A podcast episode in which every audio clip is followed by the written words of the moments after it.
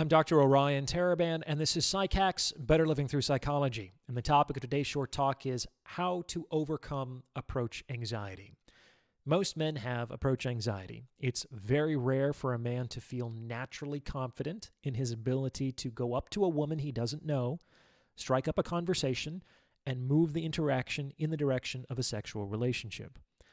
The ability to do these things is a skill set that men can and do learn, but it's difficult to do so as it requires overcoming a significant fear.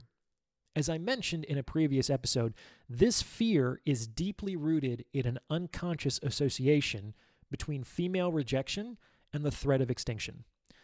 So it's very difficult to eradicate and it may never go away entirely. However, it absolutely can be reduced to manageable levels. Today, I'm going to be talking about how to do this. Now, overcoming approach anxiety isn't much different from overcoming any other fear. The way to do it is to do it. You could watch hundreds of videos just like this one and read a bunch of books and take some courses and purchase expensive coaching sessions. But ultimately, the only way to overcome approach anxiety is to approach women. There's no way around it. If you approach enough women, you should gradually diminish this anxiety. And if you do everything else except approach women, it's unlikely that you're going to move the needle in an appreciable way. The trick is to actually do the thing and have an emotionally disconfirming experience. In this case, that means approaching enough women to emotionally trust that all other things being equal, approaching women is a non terrible experience. And if you have to do it to do it, in my opinion, it's best to rip the band aid off and take massive action. This is because it might take hundreds of approaches before your emotional programming begins to shift. If you approach women here and there once or twice a week, then it could take you years before you hit that critical threshold. That's a significant amount of time. A while back, I worked with a man in his 20s to overcome his approach anxiety. He did it in a weekend, but he had to approach 676 women.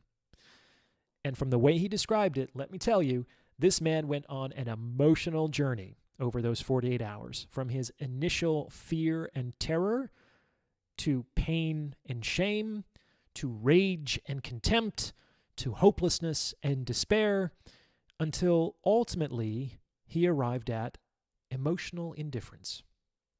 And to his amazement, this wasn't an indifference he had to fake or an indifference he had to try to maintain. It became his default baseline.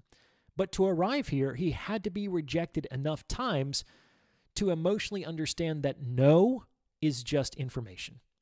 It doesn't have to hurt, it doesn't have to be personal, and it doesn't have to be permanent. And when he arrived here, he was positively rapturous. He told me it was the first time in his life he ever felt truly free. It was a real breakthrough, and he did it in a weekend, and some guys won't do it in 10 years.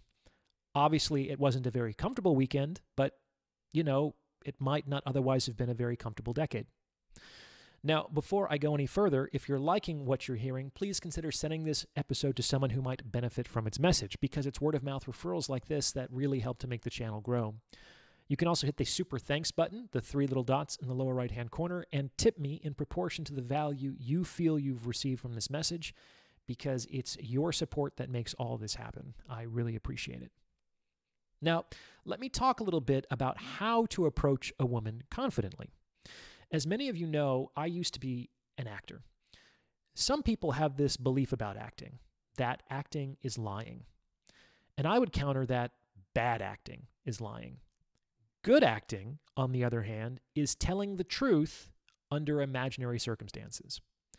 Good actors are honest, they're authentic. It's the situation that's made up. So let's talk about how to tell the truth under imaginary circumstances from the perspective of an actor.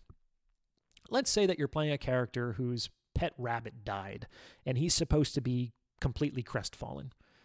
And let's also say that you couldn't care less about rabbits. Maybe you even hate rabbits with their beady little red eyes and their constant stench and their unfriendly nature, and you could give a shit if a rabbit died.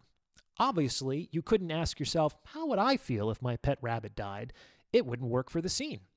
So, what you would have to do in the privacy of your own mind is either evoke a memory or elaborate a fantasy as vividly and as realistically as possible that would actually cause you to feel crestfallen. And you would focus your mind's eye on that memory or fantasy as intensely as possible. Externally, you'll be saying your lines or following your blocking. You'll exist in the artificial construct of the scene. But internally, you'll be focused entirely on your imagination. You'll actually be present to whatever memory or fantasy you've elaborated in your mind. And it's this skill of being simultaneously aware of external reality while focused on the internal imagination that makes for good acting, that allows for people to be truthful under imaginary circumstances. It's a skill, which means, like any skill, it can be learned. So, what does this have to do with approaching women? Well, if you're in a bar and the scene calls for you to approach an attractive woman, and you ask yourself, well, how would I feel about approaching an attractive woman in a bar? If you're like most men, you're going to think, well, I would feel nervous about that. but that's not what the scene calls for, right? So let's assume the scene calls for confidence and poise. What can you do? Well, in the privacy of your mind, you can either evoke a memory or elaborate a fantasy as vividly and as realistically as possible that would actually cause you to feel confident and poised. And you can focus your mind's eye on that memory or fantasy as intensely as possible. If you can do this, you can move through external reality while remaining focused on your internal imagination. And this will help you to act authentically and authentically confident in an imaginary situation. Now, you might respond, well, that's all well and good for an imaginary situation, Orion, but a bar is the real world. And I would counter, are you sure? Like, yeah, the bar exists in objective reality. However, if you examine yourself very carefully, you'll find that you have a whole host of beliefs about who you are and where you are and what's going on that do not exist in objective reality.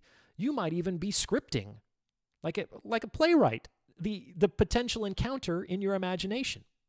My point is that if you have approach anxiety, you're already doing what I described. You're moving through external reality while remaining focused on an internal fantasy. It's just that your internal fantasy is negative and anxiety provoking. So you already know how to do what I'm prescribing. And if you change the fantasy, you can change how you feel. One final note.